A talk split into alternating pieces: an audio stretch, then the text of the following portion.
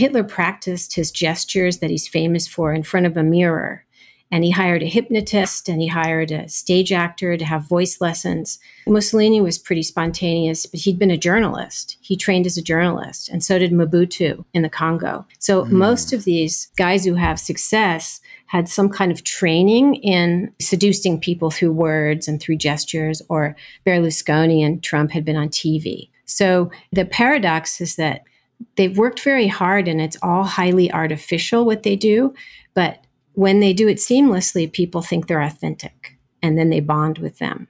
Mm, that's deep.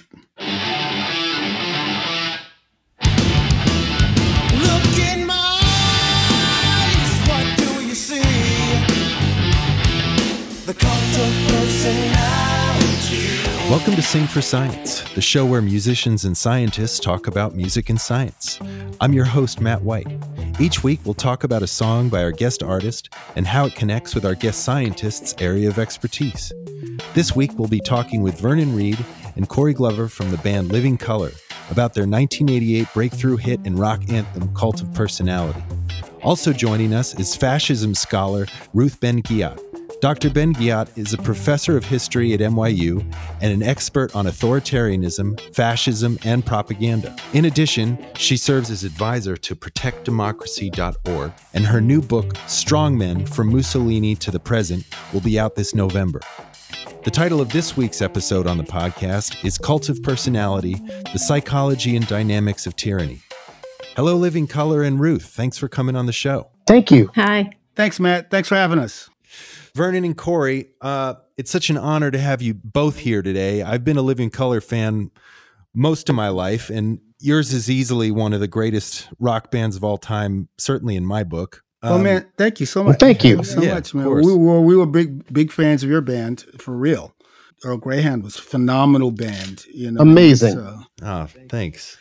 Um, so I was probably only ten when I first heard Cult of Personality, and it's one of my first memories of having uh, an involuntary physical reaction to music, like shot of adrenaline, pure excitement reaction. And, you know, the same thing happened a few years later. I remember when I first heard Nirvana, but by then I had already started listening to Led Zeppelin. So I had some frame of reference for hard rock. But with you guys, when Vivid, your first record came out, I was like a clean slate, you know, and and I feel like you guys introduced me to to so much in those songs like Zeppelin, prog rock, church music, social consciousness, some history. I mean, I may have known who JFK was, but I certainly didn't know Malcolm X. I didn't know who Joseph Stalin or Mussolini were, you know.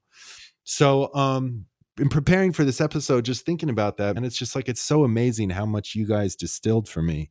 Well, we were children of the atom, if you will. I mean, we were on one mm. hand, there's the civil rights era, but on the other hand, there was the threat of mutually assured destruction that was still hanging over our heads. I mean, even though the people from the 50s really were quaking under that, but we we experienced the tail end of it.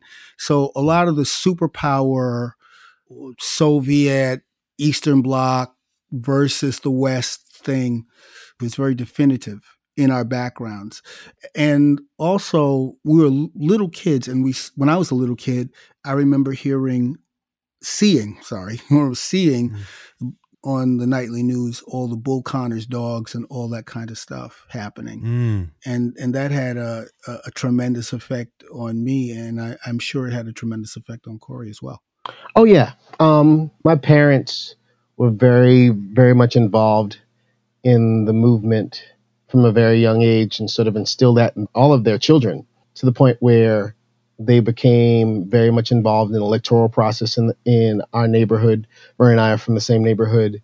So my parents worked at the polls. All of their children were tasked to go through the neighborhood to collect signatures, propositions, and and ballot initiatives and that kind of stuff. So the idea of the song was very much in sort of like the wheelhouse of the conversations we'd have at home.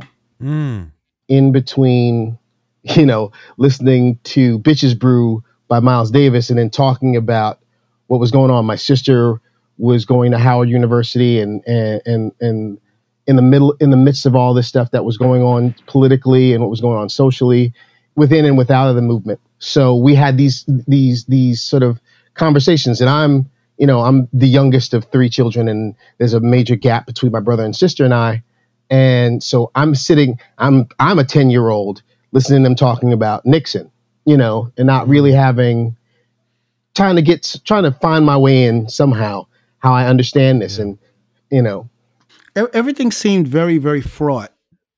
The one thing I remember about uh, being a little kid in the '60s was that all the adults were upset at all the times. Mm-hmm. And um, it was also a time of just gigantic political personalities. You know, you had the Kennedys, you had Malcolm X, you had, of course, Martin Luther King, and you George Wallace, Bull Connor. Uh, you know, these these are people that just had such a a grip on the public's imagination because also there were very few channels so everybody was watching only a few channels and so i think all of the, that all of that information uh, came into play and it just kind of sat in that subconscious area so writing lyrics you know I, I had this like red notebook that i wrote poems and lyrics in and i wrote this thing look in my eyes what do you see you know but there was no music hmm. for it Okay. And um, we were having a rehearsal in Bushwick in our loft, um, and a rehearsal loft. And um, Corey was like, Vernon, he was, yo, he had this thing that he was singing to me, and I was trying to play what he was singing, and I literally stumbled onto that beginning riff. Mm. And and once and once that beginning riff started, I could only tell you that the song started to assemble itself using the four of us, you know, myself, Corey, Muzz Skillings, Will Calhoun, it used the four of us to construct itself is the best way I could describe it.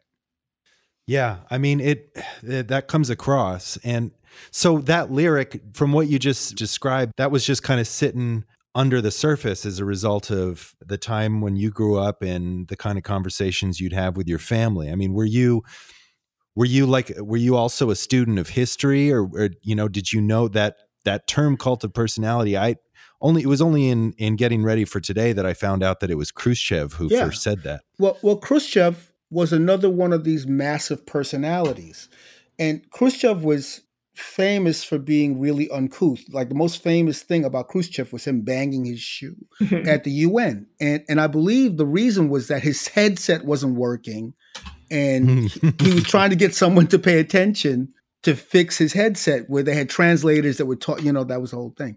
And nobody seemed to be paying attention to him. So he just took off his shoes, banging it on the table. Do you remember the old Hard Rock Cafe on 57th Street? Yes. Yeah. You remember they had that broken Billy Joel piano from the Live in the USSR concert? And I think it was because he threw a fit because the, um, it was either the sound guy or the spotlight guy wasn't taking his cues and he destroyed the piano and it was up on the wall there. well, it's, it's, symptomatic that the cult of personality was, you know, because because Khrushchev didn't want he, he had Stalin's shadow right. over him, and he didn't like that because he wanted, you know, to have his own dominance, and so it's uh, symptomatic uh, that that's how it came into being because that's uh, this kind of certain kind of male leader who who needs absolute dominance and attention is part of it. For Billy Joel too, apparently. it's funny because his denunciation of Stalin was really um, in its own weird way. Of course, it was very self-serving, but in its own weird way was a kind of dare I say courageous because the, the country was still even after his death they were still under the cloud of what he did to to the nation and and even though it was still an oppressive system like the, the phrase the cult of personality was just so resonant that's why it it just stuck you know which was a bold thing for for for uh, a, another soviet leader to say about his predecessor yeah sure and something i've always wanted to know for those people listening who aren't familiar with this song it has three sound bites from uh, famous speeches. One by Malcolm X that starts it out. In the mm-hmm. middle, there's JFK, and the the ending is FDR. So how I've always wanted to know how that went down, how you chose them, how the idea came up, how licensing came. yeah, well, well, yeah, well, yeah. That's a, that's such a big part of it. I mean, because the cult of personality that people know is very different than the cult of personality that we used to play in the club. Like, in fact, we used to play the chords that that are the bridge chords. We played them kind of as an introduction and then we have a pause, and then we play Martin Luther King, "Free at Last, Free at Last." Thank God Almighty, we are uh, we are free at last, and then we go into the riff. Okay. That was that was the original way we played the song. It was like oh, even the even so, even when we played it live, like there were breaks in the song or things, and and I remember doing the the Kennedy thing in the in the midst of those breaks. Ask not what your country can do for you. So th- those things were there from the very beginning. The those ideas mm-hmm. of what your idea of of a cult of personality was. Oh, okay, okay, got you. I, okay, so the thing about using those snippets, it's the technology had finally gotten cheap enough of utilizing samples to make it affordable, like the Akai S900 sampler. Mm-hmm. The, the Akai S900, the 950, and then finally the Akai S1000 made it possible to do that kind of tape loop type of stuff that was very expensive to do. I mean, only like the Beatles and people like that, or Pink Floyd, would would mm-hmm. be able to do it. Also, it connected to what was happening with hip hop because hip hop was changing because of the the technology of looping and sampling. Because before that, it was like the 808 drum machine, mm-hmm. you know, the the Soul Sonic Force, play at your own risk. Like like that was a big change you know, because at first before that it was like live bands. It was like live band imitating the band Chic, you know, playing mm-hmm. the track from Good Times. So so it went from the live band to like the 808 drum machine and that sort of thing, and then samples, which allowed people to have a snippet of funky, make a loop out of funky drummer. Each mm-hmm. technological mm-hmm. advance would be translated into music, and that that that that applies to rock music as well. But um, there was a kind of influence of of that in terms of utilizing sam- sampling technology. And then, you know, there was stuff that Brian Eno was doing with David Byrne, like My Life in the Bush of Ghosts. I, I love that record. That was also very influential in terms of, you know, oh man, I want to do something like that. And uh, mm-hmm. and that and that came into play. What about getting permission? I mean, Betty Shabazz and Jackie Kennedy were still alive. Did they did did they did you have to get their sign off? So so this is a, so here's the, here's the thing that's that's okay a little inside baseball. um, my first wife went to school with Malaak Shabazz, one of one of Betty's daughters.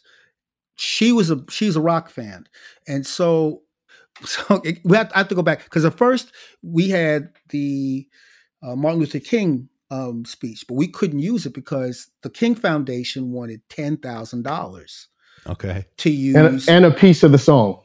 Yeah, and we were like, and it was very, we I was very bummed out about it, and um, and I was walking around, uh, kind of dejected in Harlem, and I was walking by one of these tables where these these brothers are selling cassettes of various speeches of Malcolm X, and he had this one called "Speech to the Grassroots." And I bought it and I put it on. And the first thing is, you know, let us talk right down to earth in a language that everybody here can easily understand. And yeah. I was like, that's it. Mm-hmm. And basically, wow. what had happened was Malaak Shabazz interceded with Betty and said, yo, this, this is cool. This is going to mm-hmm. be cool. And one of the things that was, I think I'm most proud of with regards to that song is all across rock radio, all across the country, people had to hear the voice of Malcolm X. Like that for me, and that happened just because of circumstance.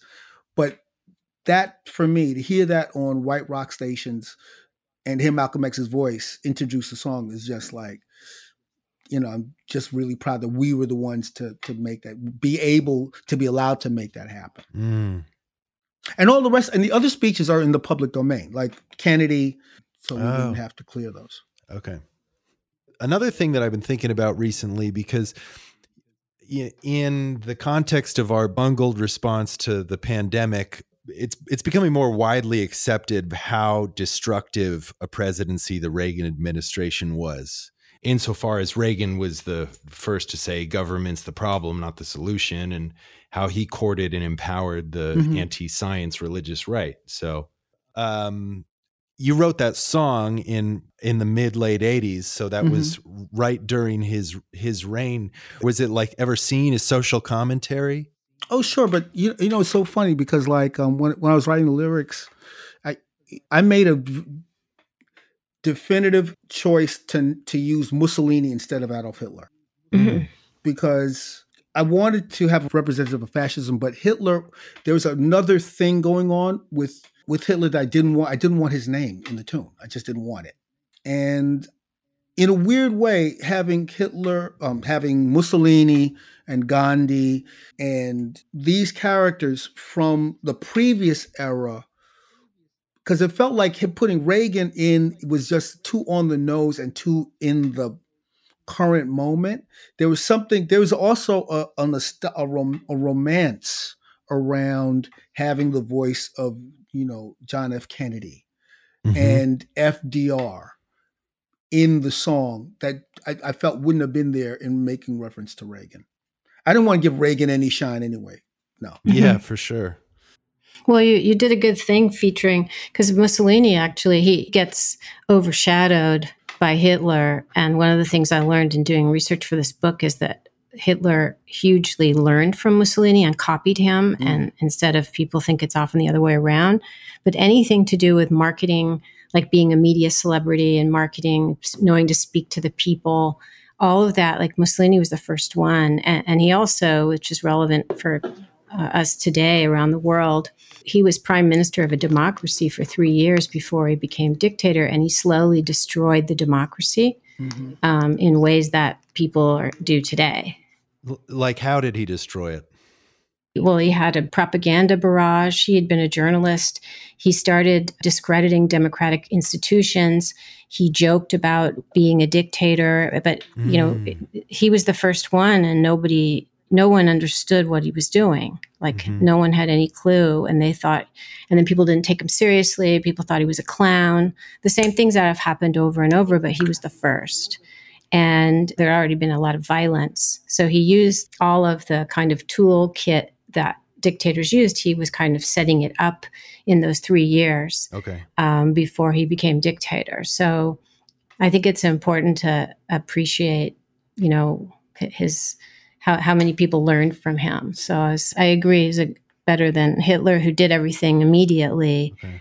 And so it's not as much a lesson for the way things happen today. And what are some of the vile acts that Mussolini's known for having perpetrated? Well, after World, you know, the, I mean, he he and Hitler rose after World War One, and so there was so much violence that that he basically just continued the violence that had been in World War One and turned it onto the left and onto Catholics, and so there was all this kind of paramilitary violence, uh, the squadrists, and so he posed as he, he made all this chaos and, and violence and then he posed as the law and order. This is what right wing authoritarians always do, right? They create a crisis and then they pose themselves as solution. Mm. And then later he, he perpetrated genocide in Libya. And one of the things that's very relevant is most of his victims were people of color from colonies in Africa, mm. um, from North Africa to Ethiopia, Eritrea, Somalia, and and he didn't go after the Jews for like 16 years, and so he got a pass because people care. You know, didn't. It's like the Black Lives Don't Matter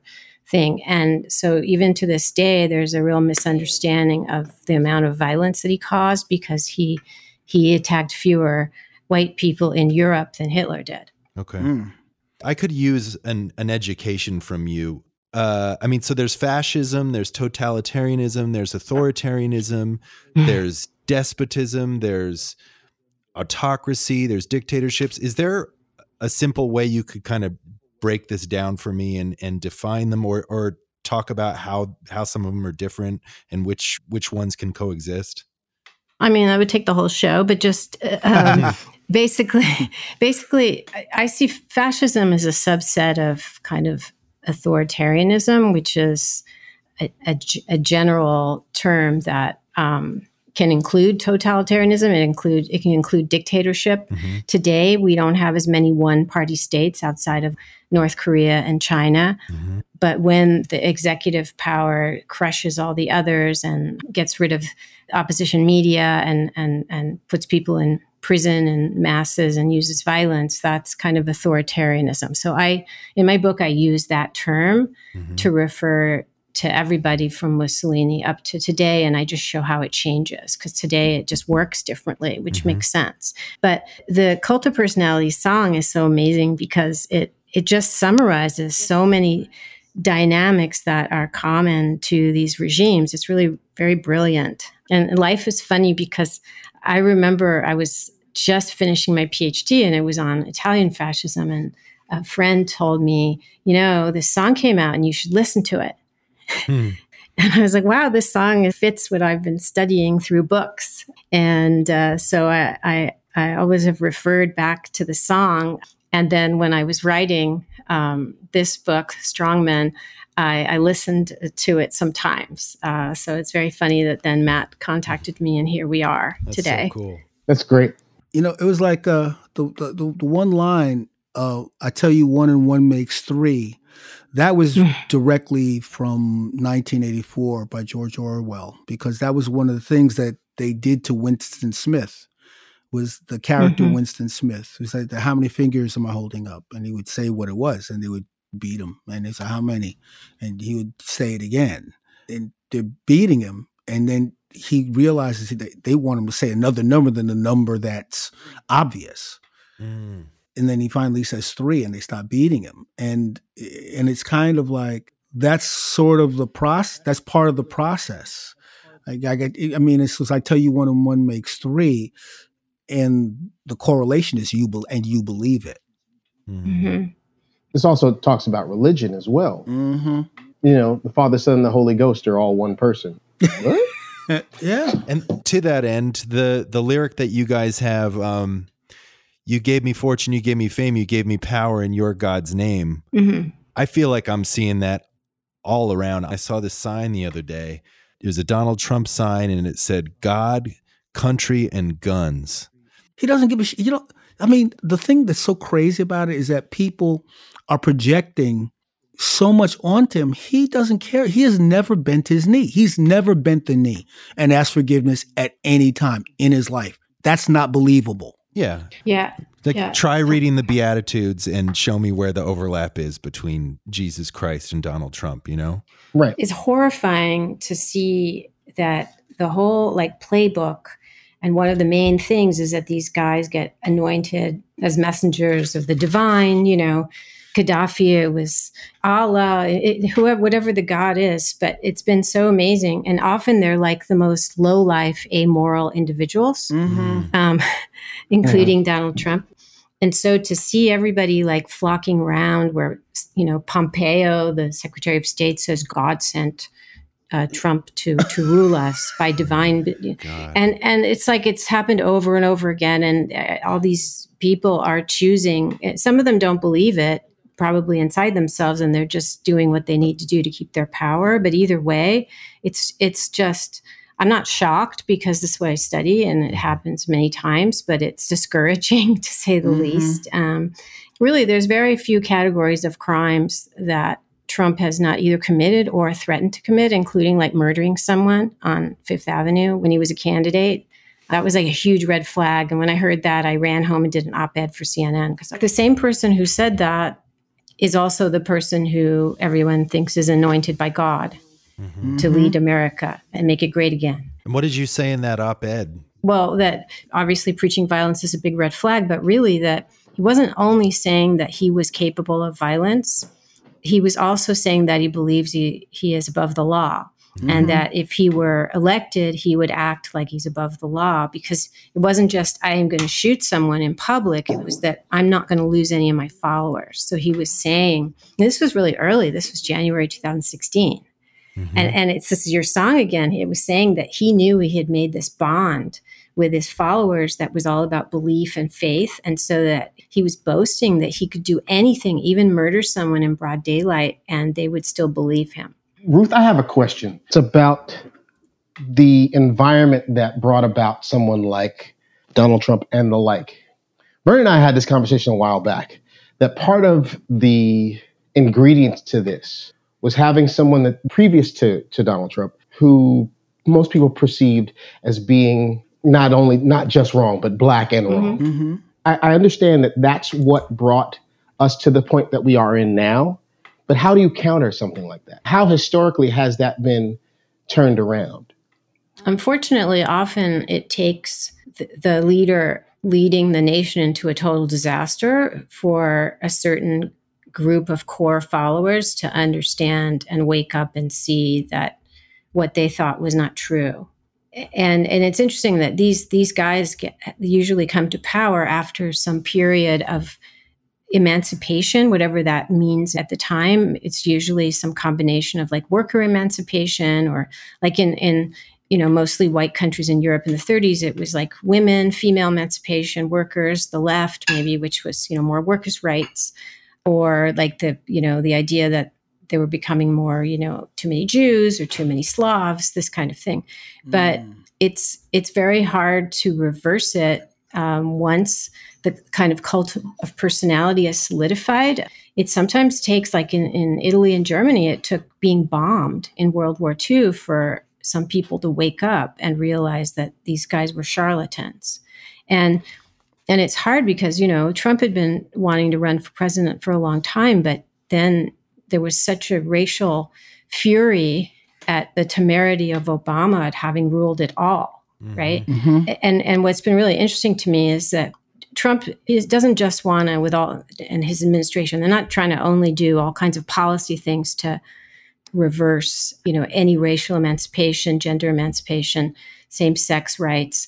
He's got a personal crusade to undo and cancel his whole legacy because it's like he's so threatened by this black man and all that he achieved that it's like a, an obsession and i've seen that before with uh, with dictators in the past when you had dictators see i have a thought about that and that is that i think that obama was such a shock to the system it was such yeah. a, a such a fundamental shock to white supremacy. And I mean that to say conservative and liberals. This is a thing, another yeah. part of it, because Obama, his whole thing is he was a centrist.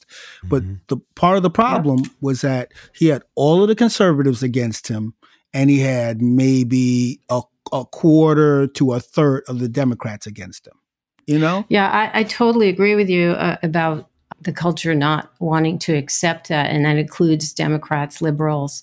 Because here's somebody who also had a white mother and had direct African connections. Mm-hmm. He, he, had everything that he's cosmopolitan. It was like he was. There were certain areas of of life where people of color were allowed to be stars, but not here, not in the White House. Mm-hmm. And I think it. I think your analysis is is one that will um, take more and more hold as people understand what's going on now with Trump as a reaction to that. So I'm really glad you said that. Half the band at present are, are children of immigrants mm-hmm. in one way or another.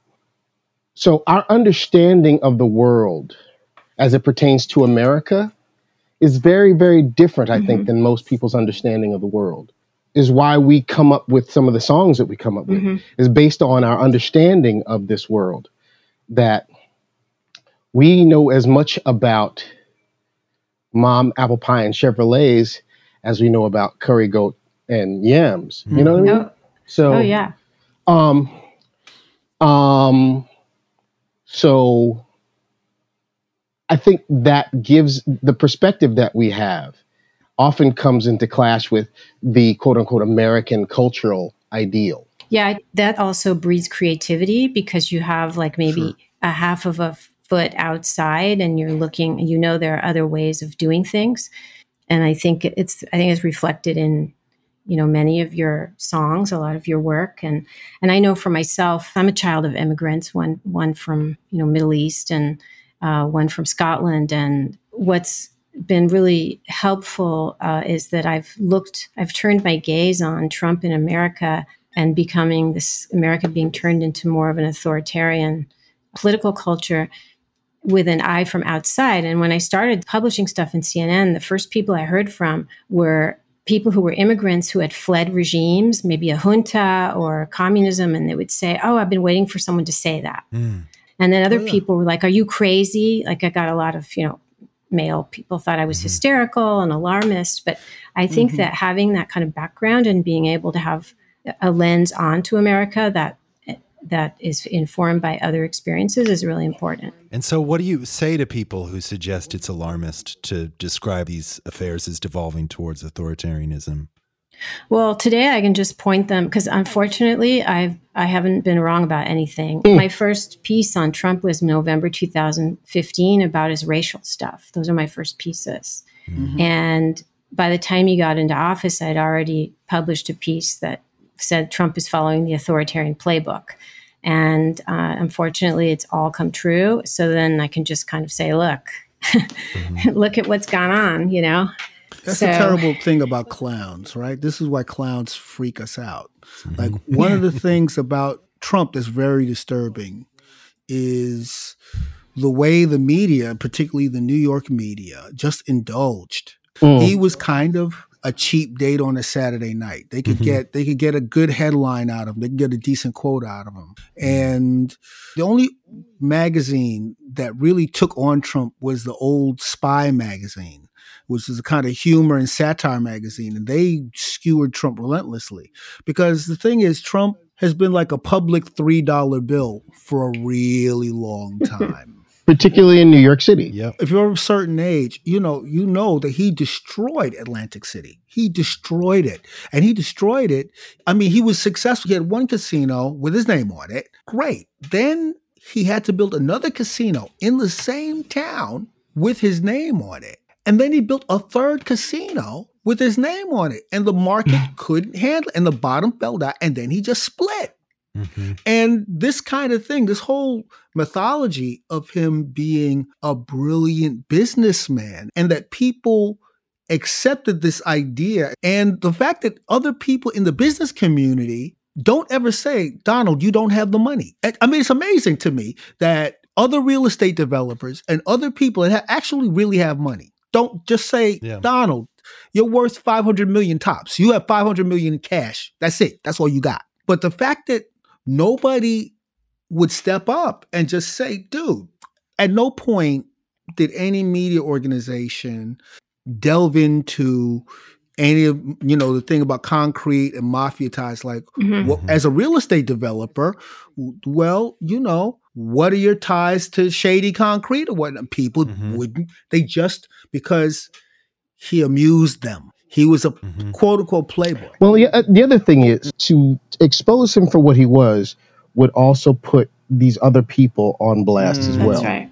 That their that all of their dealings would have been just as are just as dubious as what he's doing. He's basically taking what they did without the clout or money to do so and doing it. So if if these people with money had said to him, you can't do this. He just says, well, you do it. Why mm-hmm. can't I? Yeah, I, I think that's right. I also think I, I, I always felt d- during the, the Mueller investigation and when people were wondering why some of the top Democrats were not going after Trump more, you know, strenuously, I had this feeling that they didn't want to rock the boat so much that the whole system fell over. Mm-hmm. And I, I think that one of the most brilliant things about your song is that you you do mention Kennedy and you mention Gandhi and you point out how it's it's easy for us to to hold up Mussolini and Stalin because they're just obviously evil and to say yeah sure they had personality cults they you know controlled everything but what you're doing in that song is you're talking about a system a way of having politics as spectacle mm-hmm. and our bread and circuses yeah, which which is more subversive. And I think that a lot of these points we're making, both about even liberals would accept Obama, and this point here about how it's not just, you know, we fetishize people of all different political positions, mm-hmm. even people who are do-gooders. And then we make politics into like a, just an adulation, and that those same processes can create a Trump. And so this may be a, a a good opportunity to ask you to speak to that. Like, what are the leader follower relationship that I've read in some of your work in, in authoritarian regimes? Could you talk about that a little bit? Yeah, I can start with just a lyric from the song mm-hmm. that kind of sums it up. There's many lyrics that sum it up, but I exploit you, still you love me. That's one summation of uh, of the leader follower relationship. Another is I have a good quote by Charlie Chaplin from 1939. He says, "A dictator is a man who comes from below and throws himself into an even deeper hole. The world watches him and jumps into the void after him." Mm. So these individuals are highly destructive, and there's a fascination in that.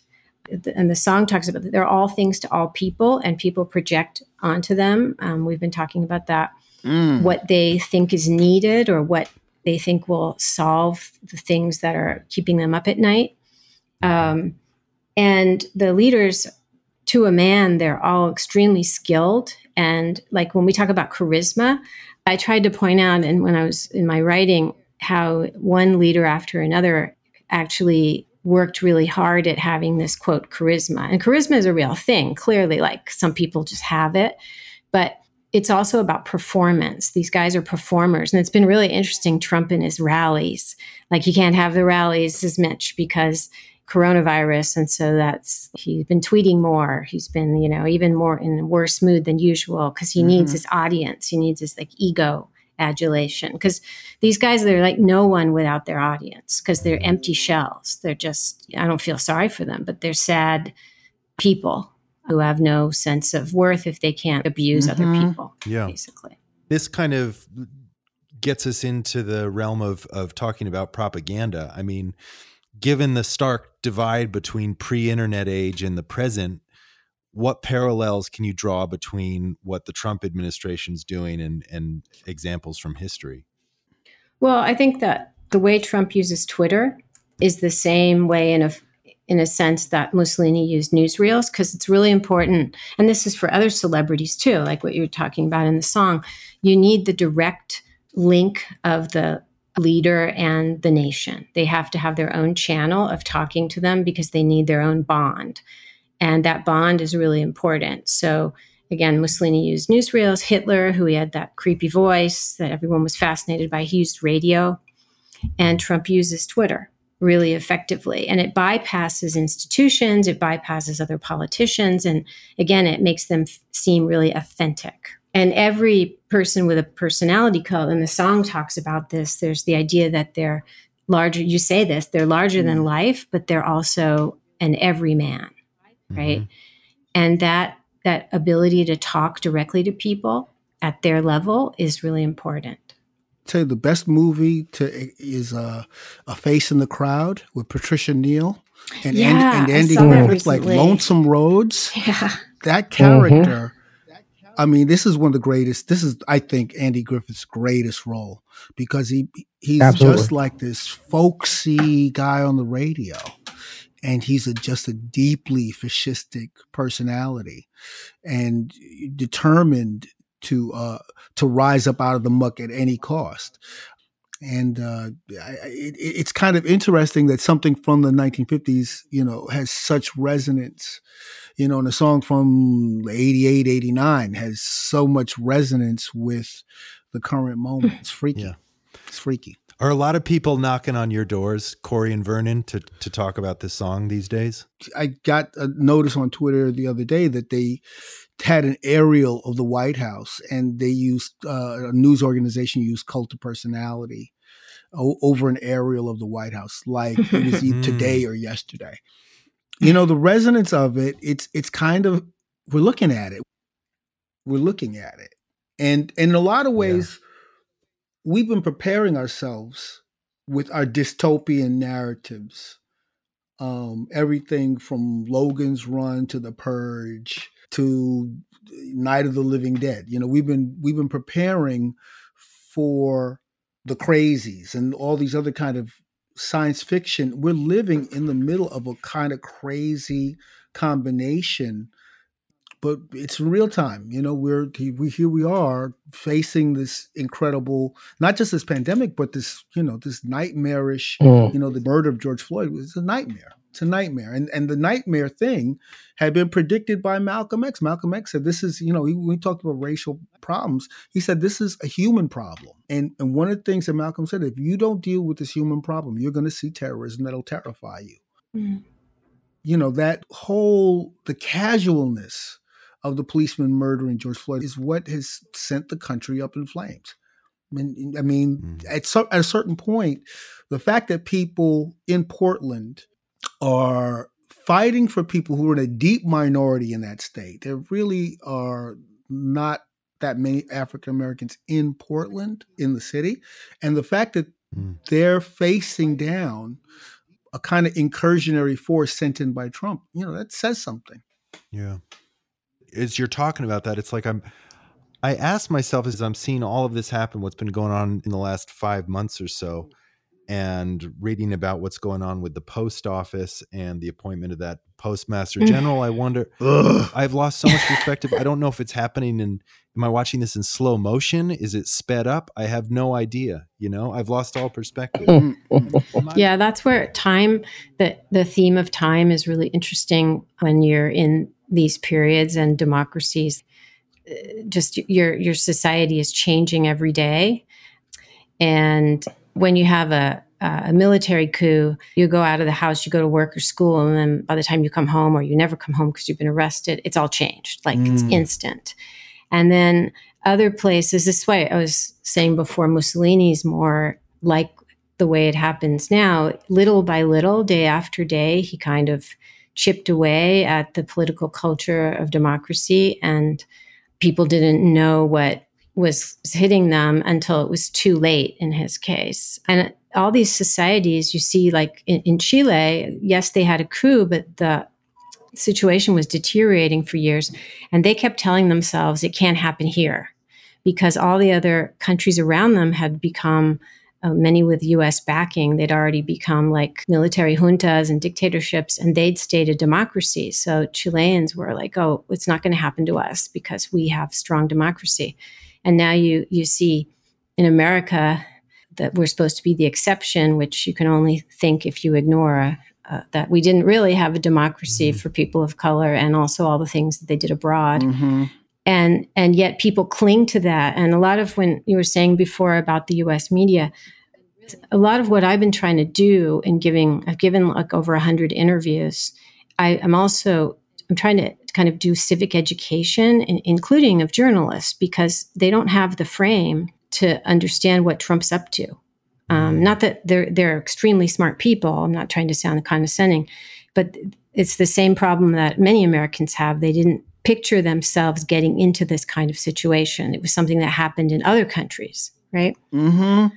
So we're we're not prepared, and so time becomes. We see every day that things are happening, that are really bad, like now the post office. And every day we we see pictures on social media of locked post that, boxes.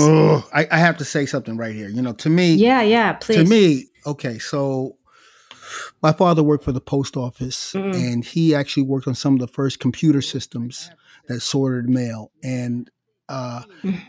I, I can't think of a more fundamentally American institution, positive institution than the post office.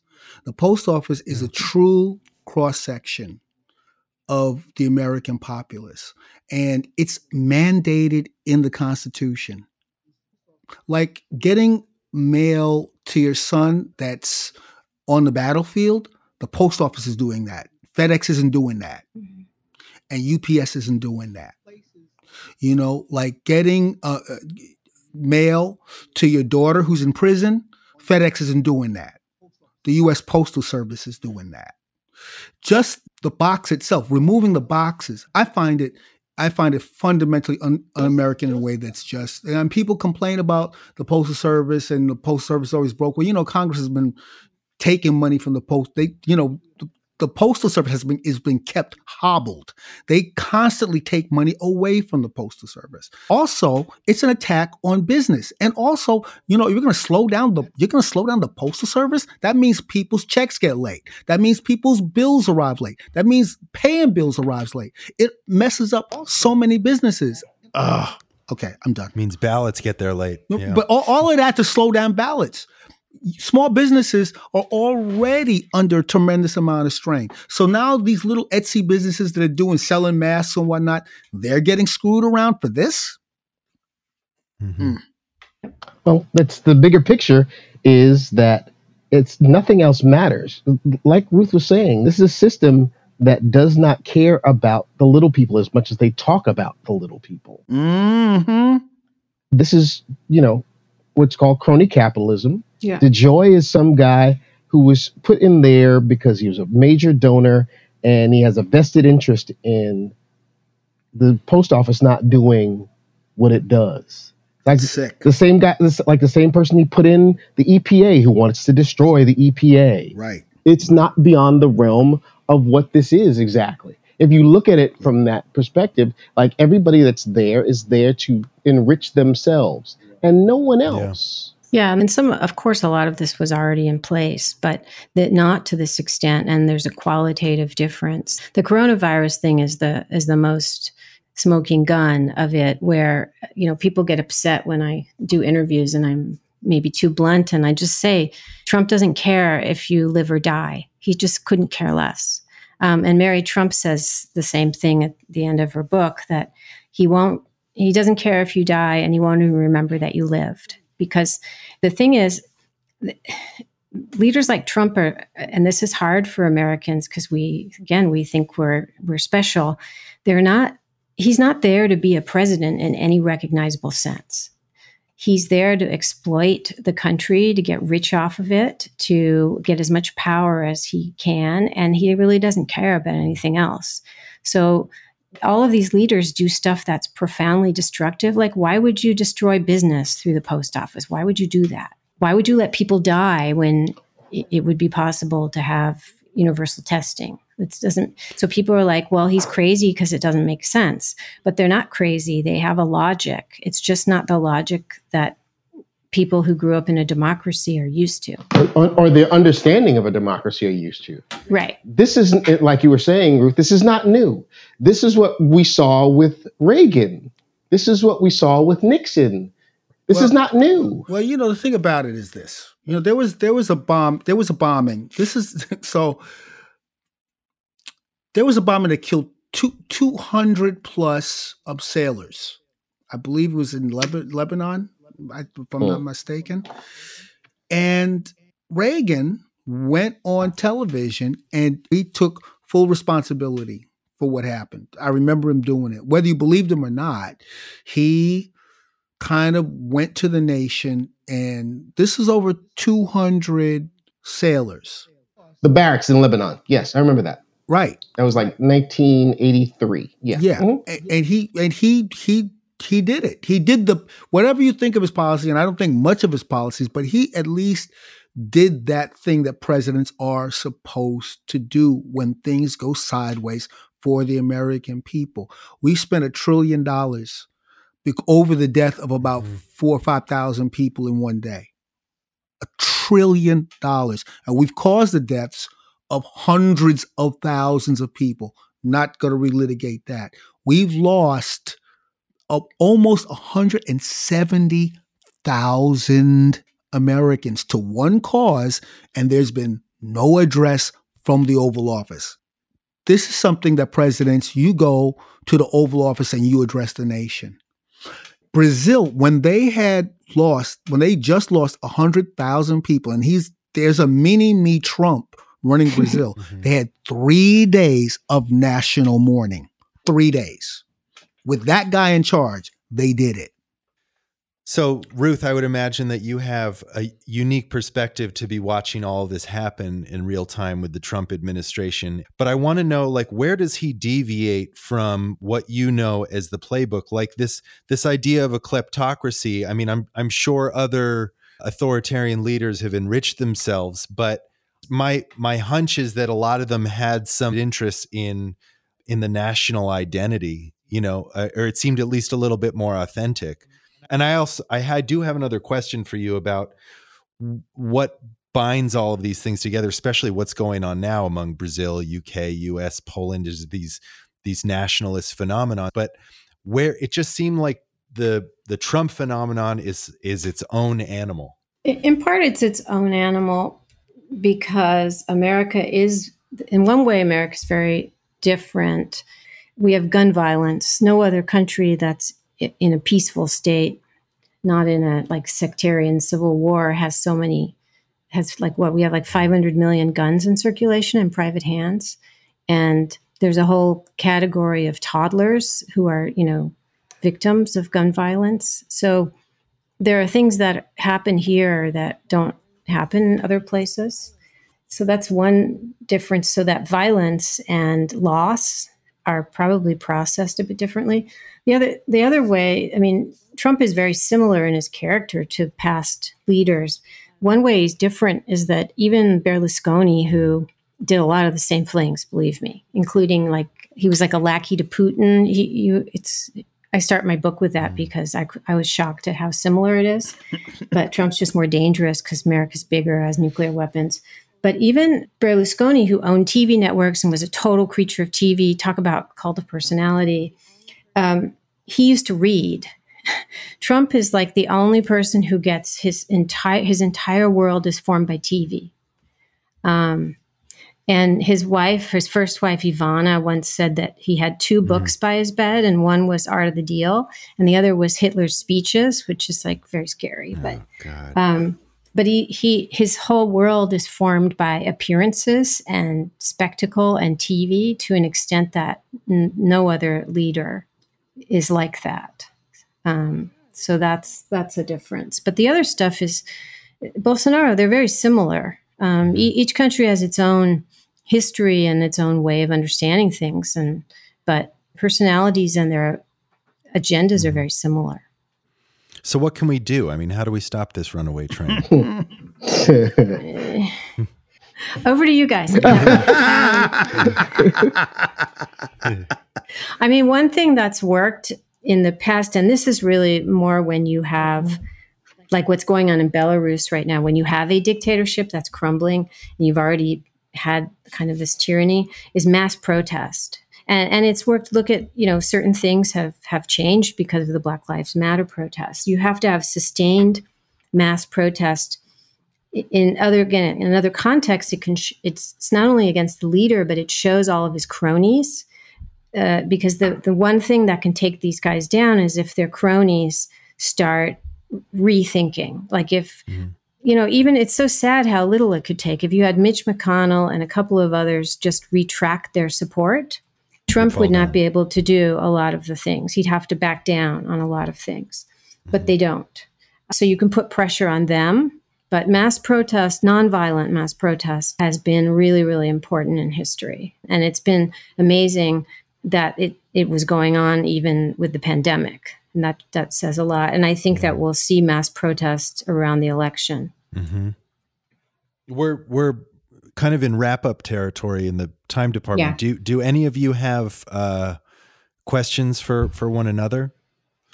So there were um, times where the, the populace really turned. I, I, believe the, the populace turned on Mussolini and they turned on Nicholas Ceausescu. Um, mm-hmm. So, I mean, are there other examples where you know it just got so egregious where the people just you know because i think there's a, a, funny polarity thing like oftentimes people think they have america on lock but america's a weird and funny country and it can flip mm-hmm. um, just suddenly and you know, if a particular celebrity disavows Trump, it could start a like you know they say like a, yeah. butterfly flaps its wings, and all of a sudden it turns into a tsunami. What are your perspectives on things like that and other situations where you know it seemed like it was the final reel, and then suddenly everything flipped? Uh, that that happens because the thing that the the saddest thing and why these countries end up like in ruins is because everybody knows that the leader is making destructive decisions and that he's not actually sent by God to go back to that point in our conversation um, that he is actually a crook all these things but they're too afraid you know to say anything. But sometimes uh, when there's an ex it could be an external pressure or when the the country Uh, again, it took getting bombed for the fascists, but there there does reach a point at which people who have been supporting him see it's not in their interest anymore.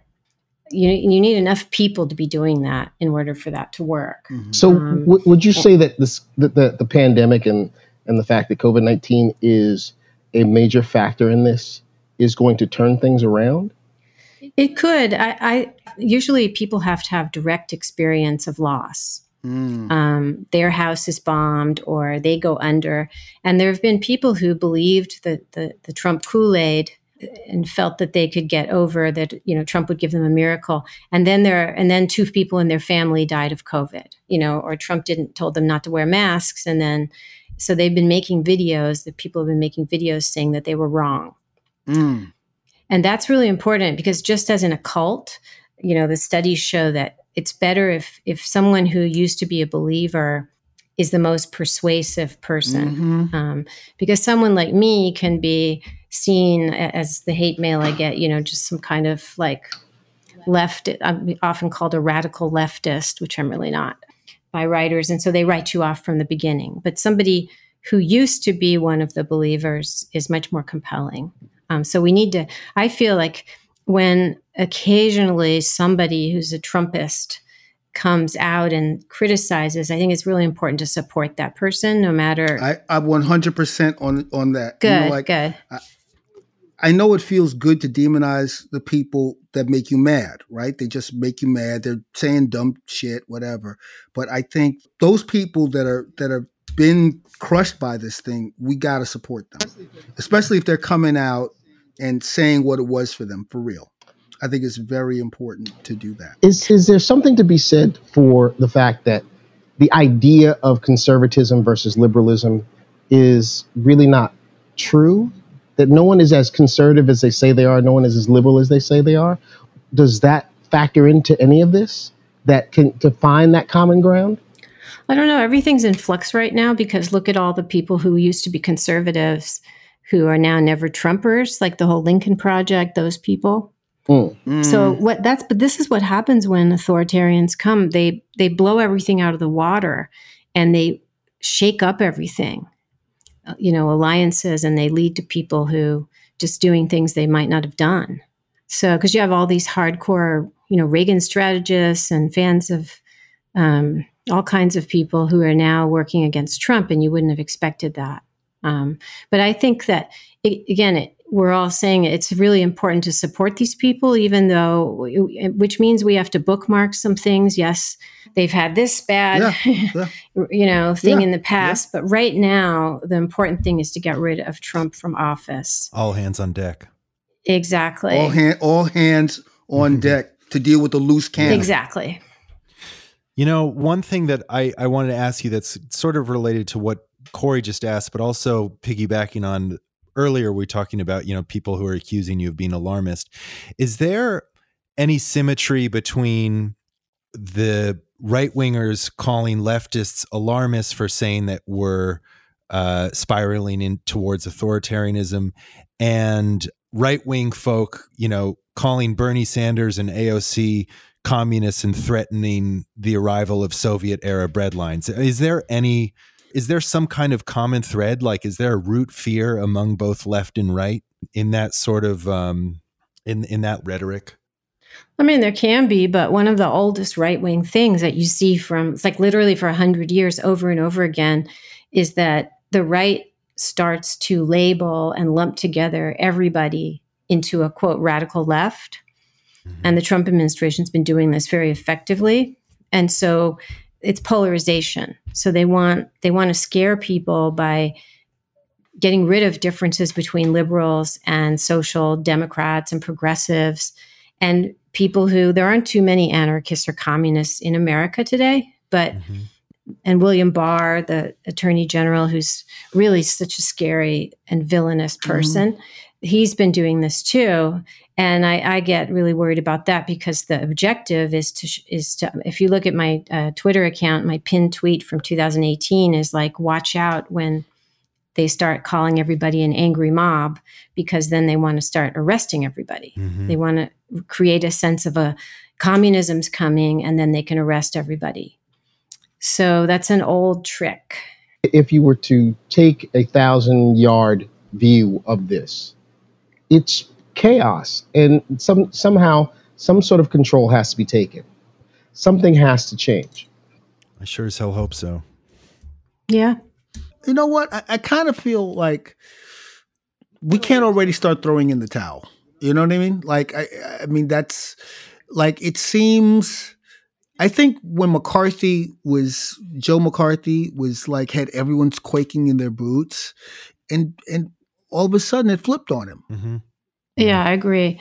And I guess I'd say as a closing thing, you can never give up hope because what this kind of people want is to make us feel defeated and then feel like it's nothing means anything and there's nothing we can do anyway and we get they want us to be like fatalistic so Mm. it's really Mhm. important to keep that hope and have faith in um, our country and i think it's a very good comment that things can change quickly so i think we need to keep that in mind And what is one example from from what you, what you know of Mussolini or, or any other instances in history where there's actually been that the seesaw has flipped over from that one final grain of sand when an authority authoritarian leader has has uh, been ousted. Well, I'd give and instead of those, I'd give an example of today in Erdogan's Turkey. Mhm. Um, and Erdogan doesn't get enough attention for all of his crimes, and he's got he's arrested hundreds of thousands of people. But in Istanbul, in the in it's not the capital, but the, you know the main city, the race for mayor was won by an opposition candidate against Erdogan's will. And this guy, uh, Imamoglu is his last name, he won by preaching love. He won by going around giving people hugs. This was in 2019 before Corona. Wow. He won by being the exact opposite of what Erdogan's candidate and Erdogan are, which is about vertical and you know the whole authoritarian, the vertical authority, and you have to obey. And this was a huge upset. And so that was an example of things swinging back the other way. And and this man is he's mayor right now. Hmm. So it can it can be done. Okay. Well, thank you all so much. This has been tremendous. I really appreciate you coming on the show. This is great. Yeah. Thank Ama- It's you. amazing. Thank you so much. Really, really great. Stay informed and check out protectdemocracy.org. Also, be sure to pick up a copy of Ruth's new book, Strongmen From Mussolini to the Present, which will be available this November. And stay up to date with what's going on with Vernon and Corey at livingcolor.com, facebook.com slash livingcolor, and get new Living Colour merchandise at coldcutsmerch.com slash livingcolor. Sing for Science is co-produced with The Talkhouse, and our music is by Italian artist Panoram. Special thanks to Tim Engishov, Chris Nilsson, Chris Leo, Red Sword Ottavio Media, and TCB Public Relations for helping make today's episode possible. If you like what you heard, check out our other episodes and subscribe to the show. Thanks for listening.